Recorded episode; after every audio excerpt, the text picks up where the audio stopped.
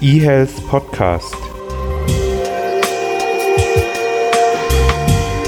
Der Podcast rund um Gesundheits- und Medizininformatik aus Konstanz.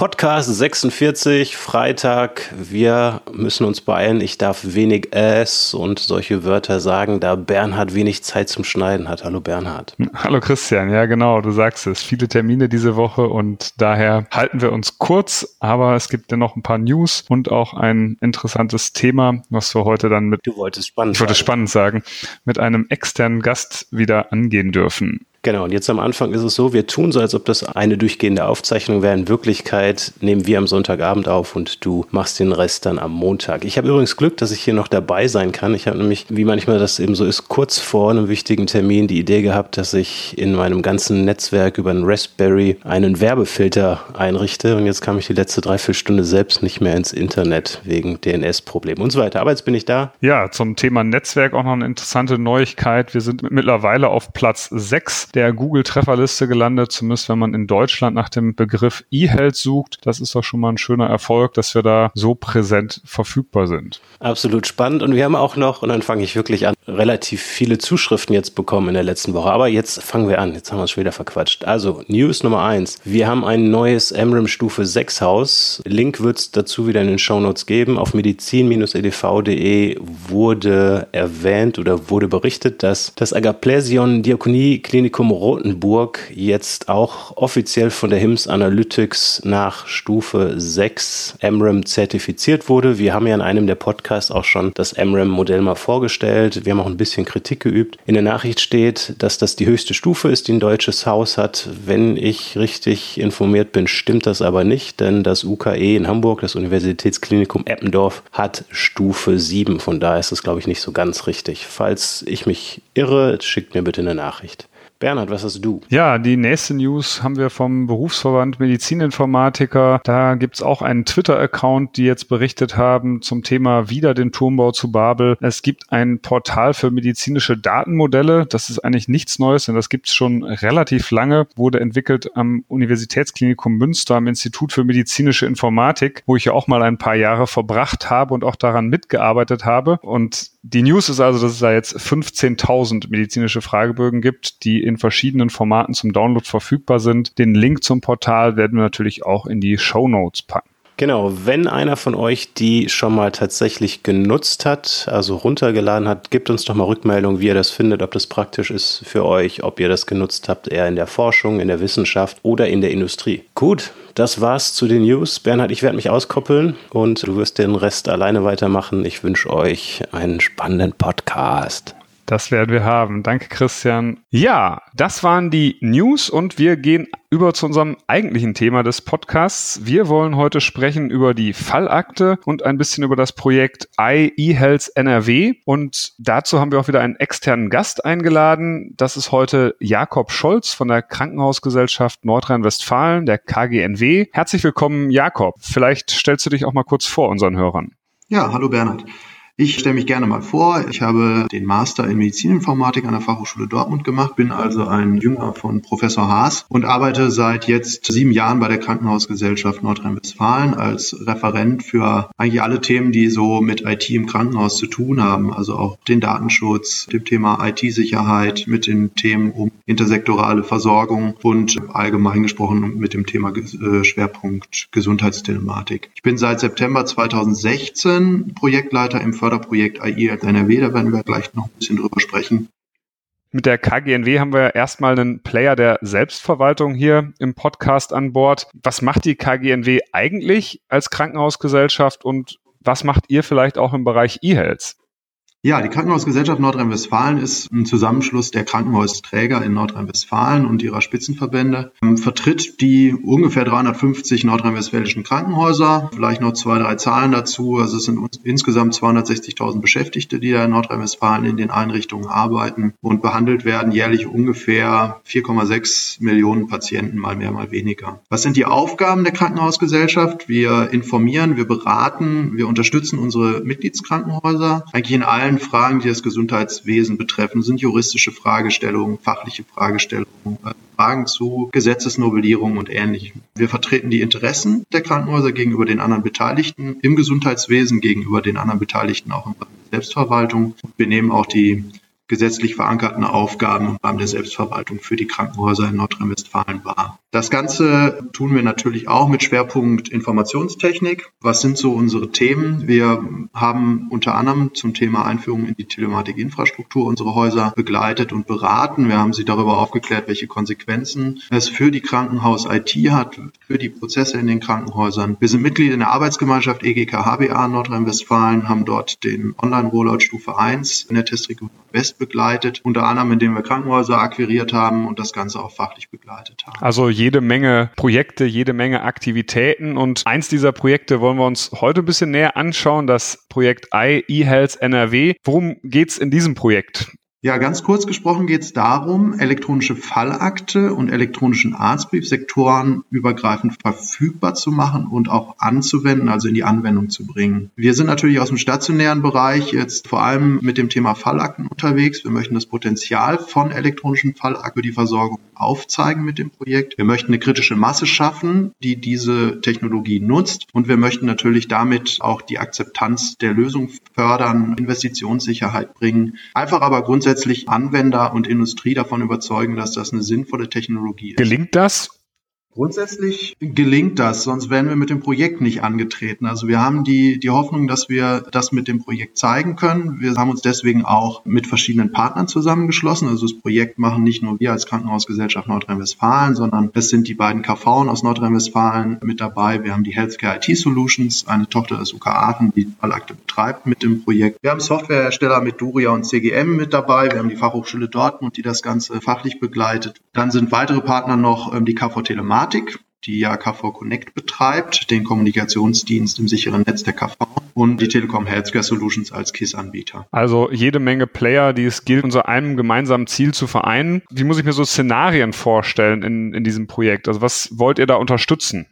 Wir haben das Projekt so aufgebaut, dass wir gesagt haben, wir kümmern uns um drei Bereiche. Wir kümmern uns um die Technik, also Schaffung einer Kommunikationsinfrastruktur, aber auch Schaffung der Schnittstellen. Wir kümmern uns um die Semantik. Das heißt, dass wir im Projekt die gleiche Sprache sprechen, dass wir die Zweckcodes für eine elektronische Fallakte vereinbaren, dass wir Dokumententypen und ähnliches eben ja, gemeinsam vereinbaren, dass wir das Ganze über einen Terminologie-Server regelmäßig dann auch verbreiten und entsprechende Updates spielen. Und wir wollen das Ganze in vier Modellregionen erproben. Und diese vier Modellregionen haben unterschiedliche Versorgungsszenarien. Welche Modellregionen sind das? Wahrscheinlich alle in Nordrhein-Westfalen als Krankenhausgesellschaft Nordrhein-Westfalen. Genau, so ist es. Wir haben in Münster, Warendorf eine Geriatrieakte, die wir planen, mit sehr vielen unterschiedlichen Behandlern im Bereich äh, der Altenpflege natürlich dann auch Einrichtungen, die nicht direkt Mediziner sind. Dann haben wir bei dieser Geriatrieakte natürlich die Herausforderung der Multimorbidität. Das heißt, im Rahmen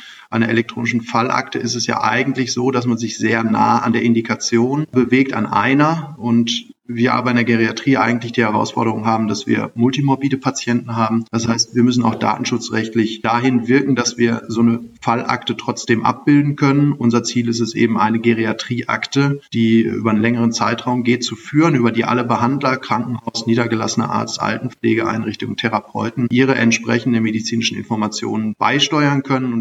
Das war's zur Projektregion in Münster. Du hattest gesagt, es gibt insgesamt vier. Was sind die anderen drei Regionen? Ja, wir haben in Borken ein Szenario, das recht ähnlich ist. Da geht es um die Behandlung dementiell erkrankter Patienten. Dort setzen wir auf auf einer bestehenden Kooperation, nämlich das auch ein EFRE-Projekt ist das, äh, das Projekt gemeinsam. Dort äh, geht es um die Kommunikation zwischen niedergelassenem Arzt, dem Krankenhaus und den Therapeuten. Das ist eine analoge Kooperation und wir gehen jetzt eben hin und digitalisieren das unter, mit Unterstützung der elektronischen Fallakte. Dann haben wir in Dortmund eine Pädiatrieakte, also die Kinderärzte in Dortmund und das Klinikum Dortmund mit der dortigen Kinderklinik Auch die arbeiten schon zusammen und zwar auch im Rahmen sogar einer elektronischen Fallakte. Das Ganze bauen wir aus und wollen vor allem die Bidirektionalität fördern, sprich, dass auch die niedergelassenen Ärzte in Richtung Kinderklinikum dann Dokumente, medizinische Informationen transportieren. Das Ganze idealerweise eben über eine Akte. Gegebenenfalls werden wir das noch erweitern um eine Chroniker-Akte. Dann haben wir noch Düren. In Düren haben wir das Vorhaben einer Notfallpflegeakte und äh, einer Vertreterakte. Die Notfallpflegeakte ist letztlich ein Ansatz, äh, der vorsieht, wenn ein niedergelassener Arzt sieht, dass ein Patient im Pflegeheim gegebenenfalls am Wochenende ins Krankenhaus eingeliefert wird, dann legt er für ihn vorsorglich eine Notfallpflegeakte an. Sollte diese Einweisung passieren, wird dann über das Krankenhaus diese Akte eingesehen und den Ärzten im Krankenhaus stehen die Behandlungsinformationen, die medizinischen Informationen, die der Hausarzt eingestellt hat, dann zur Verfügung. Jetzt hast du gesagt, ihr betreibt da eine Fallakte oder bringt, wollt eine Fallakte ins Feld bringen. Jetzt hatten wir bei uns im Podcast schon mal das Thema elektronische Patientenakten. Wo ist der Unterschied zwischen der Fallakte und dem Thema elektronische Patientenakten?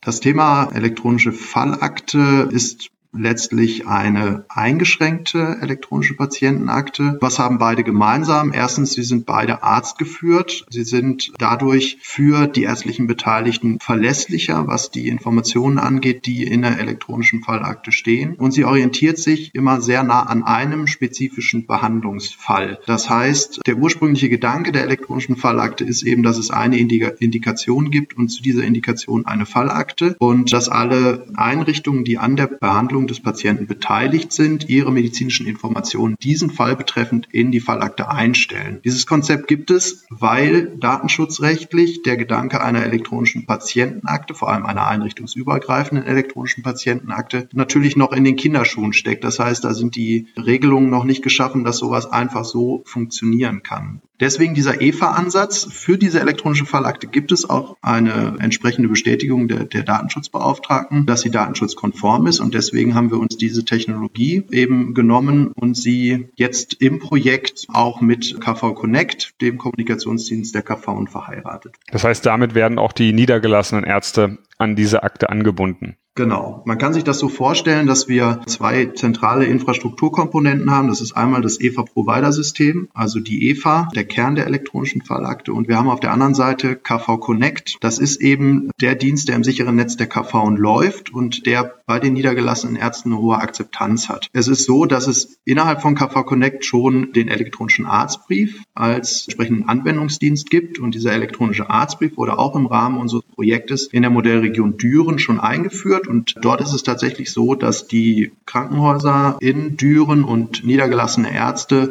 über den elektronischen Arztbrief intersektoral schon kommunizieren.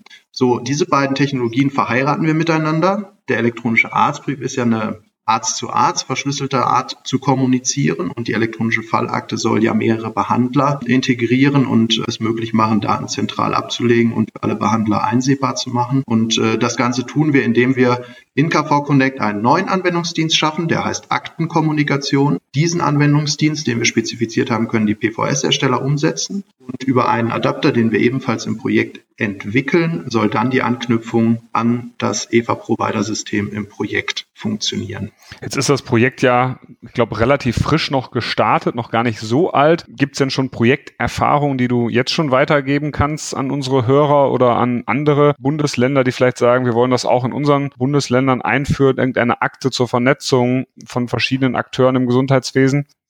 Ja, also es gibt sicherlich viele positive Dinge, die wir jetzt mitnehmen können aus dem bisherigen Projektverlauf, aber es gibt eben auch einige Dinge, wo der Teufel noch im, im Detail steckt, wie wir festgestellt haben. Also das erste habe ich gerade angesprochen. Wir haben eine E-Arztbriefkommunikation etabliert in Düren, das ist sehr positiv. Wir haben die Infrastrukturkomponenten fortentwickelt, also wir haben geschaut, dass sich die EFA in Richtung KV Connect öffnet und wir haben dafür gesorgt, dass sich KV Connect in Richtung elektronischer Fallakte öffnet, sodass wir die beiden Kerntechnologien der beiden Sektoren miteinander sprechen sprechen lassen wollen. Da steckt natürlich der Teufel im Detail. Diese Arbeit treiben wir aber voran. Wir haben uns auch Expertise dazu geholt im Bereich elektronische Fallakte des Fraunhofer ISST, das uns unterstützt, äh, KV Connect Experten dazu geholt. Da sind wir ein ganz großes Stück weitergekommen. Wir haben ein EVA-Provider-System ausgeschrieben. Die RZV, das Rechenzentrum Vollmerstein, wird für uns die elektronische Fallakte umsetzen, also das Provider-System stellen. Und wir werden auch noch eine Portallösung ausschreiben, sprich dann auch ein entsprechendes EVA-Teil Teilnehmersystem.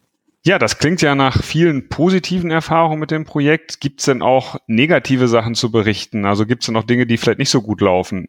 Ja, also es gibt durchaus auch Dinge, die uns in den letzten Monaten vermehrt beschäftigt haben und wo wir viel nachsteuern mussten. Zum einen ist es natürlich so, dass die Softwarehersteller grundsätzlich den Nutzen der Fallakte als Technologie nur bedingt sehen. Es gibt einfach auch noch keine Szenarien, auf die wir da wirklich aufsetzen können und wo wir sagen können, da funktioniert es doch wunderbar, seht euch den Nutzen doch dort an. Dann haben wir natürlich die Herausforderung, dass die Telematikinfrastruktur ihre Schatten vorauswirft und wir immer wieder darauf verweisen, dass unser Vorhaben natürlich einen Migrationspfad in die Telematikinfrastruktur vorsieht. Aber EPA und E-Patientenfach geistern eben durch die Lande, elektronische Gesundheitsprisen aus dem Boden. Und da müssen wir eben immer wieder zeigen, dass unsere Fallakte vor allem anhand unserer Szenarien äh, beschrieben durchaus in eine andere Richtung geht, nämlich keine patientenmoderierte Akte, sondern eine Fallakte, die vom Arzt moderiert ist, bei Patientengruppen, die eben vielleicht auch gar nicht in der Lage sind, eine elektronische Gesundheitsakte auch selbst zu bedienen, selbst zu moderieren und dass das da wichtig ist, dass die ärztlichen Beteiligten diese in Verantwortung dann auch übernehmen.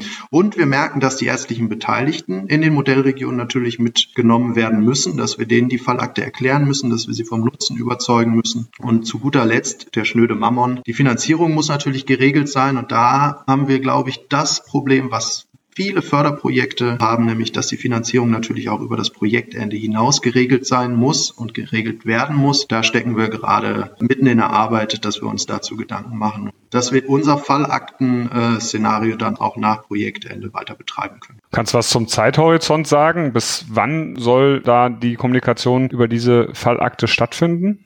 Unser aktuelles Ziel ist, dass wir im Januar 2019 das EVA-Provider-System laufen haben und die unterschiedlichen Teilnehmersysteme laufen haben. Die da sind einmal eine KISS-Schnittstelle, eine direkte an die elektronische Fallakte, einmal das Portal, das ich gerade schon äh, angedeutet habe und dann eben dieser Anwendungsdienst aus KV Connect, der sich über den Adapter an die Fallakte anbietet. Das Ganze soll im Januar 2019 zur Verfügung stehen, bis das Ganze dann bei den ärztlichen Beteiligten angekommen ist. Wir sie bei der Einführung dann auch begleitet haben, wird es Mitte 2019 2015 sein. Das heißt, noch so circa 25 bis 30 Podcast-Folgen sind bis dahin zu überbrücken und dann können wir einen Follow-up oder ein Update machen zum Thema Fallakte und uns mal anschauen, wie viel davon umgesetzt wurde und was bisher kommuniziert wurde. Ja, das klingt spannend. Das muss man dann im Podcast ja auch nochmal sagen, dieses Wort, auch wenn es am Ende etwas spät vielleicht noch kommt. Wir haben was Interessantes mitgenommen von dir, Jakob. Also vielen Dank, dass du da warst. Und dann war's das schon wieder für diesen kleinen Podcast. Wir hören uns wieder in gewohnter Weise in zwei Wochen und ich wünsche allen Hörern ein schönes Wochenende und einen guten Start in die nächste Woche. Ja, vielen Dank, dass ich äh, zum Projekt AI als NRW berichten durfte. Also wir sind sehr gespannt, wie sich das Ganze weiterentwickelt. Wir haben viele Herausforderungen noch vor uns, aber wir freuen uns auf das, was wir da vorhaben, weil wir denken, dass wir damit durchaus den Weg öffnen für eine intersektorale Kommunikation, die auch funktioniert. Ja, und Informationen zum Projekt, die packen wir natürlich wieder in die Show Notes. Das heißt, wer da noch mal ein bisschen mehr nachlesen will, der kann das gerne tun. Also macht's gut, bis dann. eHealth Podcast. Der Podcast rund um Gesundheits- und Medizininformatik aus Konstanz.